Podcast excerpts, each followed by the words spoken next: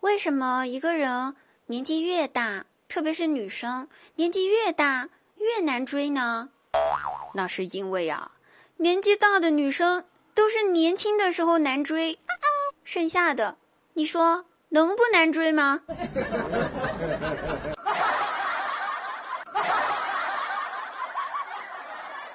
一位援鄂医生答应从湖北回家之后，给自己的儿子带湖北的土特产。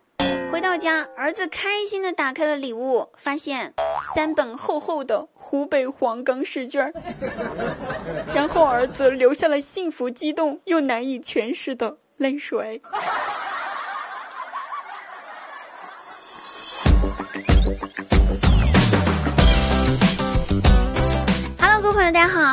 现在您收听到的依然是滴答姑娘开心听滴答，不开心更要听滴答哦。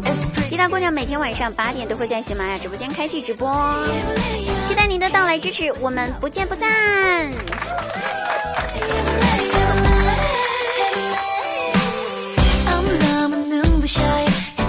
那今天呢，我出门在我们家小区门口捡到了一万，那本着拾金不昧的精神，对不对？我就在原地等了两个小时。我心想，两个小时过去了，怎么没有人来找我要啊？等了两个小时，依然还是没有人来找，哼，我就纳闷了，他们缺了这一万，还能打麻将吗？那副麻将还能用吗？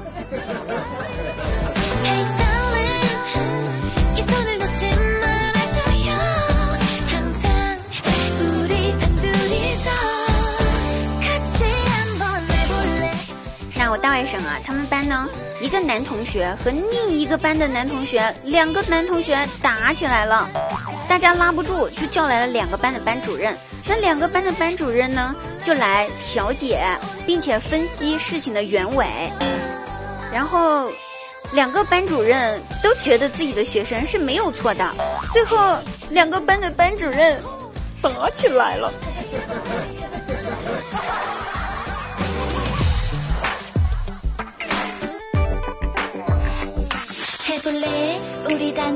记得上高中的时候哈，有一天下午，本该是体育课的，然后数学老师走进了教室，对同学们说：“同学们啊，今天你们的体育老师生病了，这节课上数学。”那我们自然是觉得非常遗憾，但是敢怒不敢言呀，谁让我们都是一群小菜鸡呀。过了两分钟，体育老师迈着他大步的步伐，大摇大摆的走了进来，打开教室门，看到数学老师的那一刻，体育老师支支吾吾的问道：“难道我又生病啦？”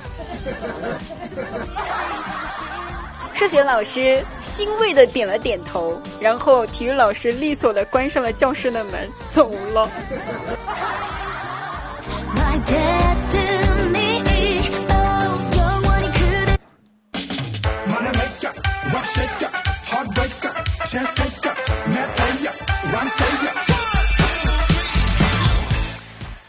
时间呢，我大外甥他们班上呢发生一件事情啊，说是班上有一位家长呢在三幺五的时候把他们的数学老师告了，原因是老师在群里面说：“同学们呀，今天咱们上一元一次方程啊，大家准备一下哈。”那某位同学的家长觉得一元钱上一次方程太贵了，他们家隔壁的那个孩子上的是一元三次的。然后他把人家数学老师举报了。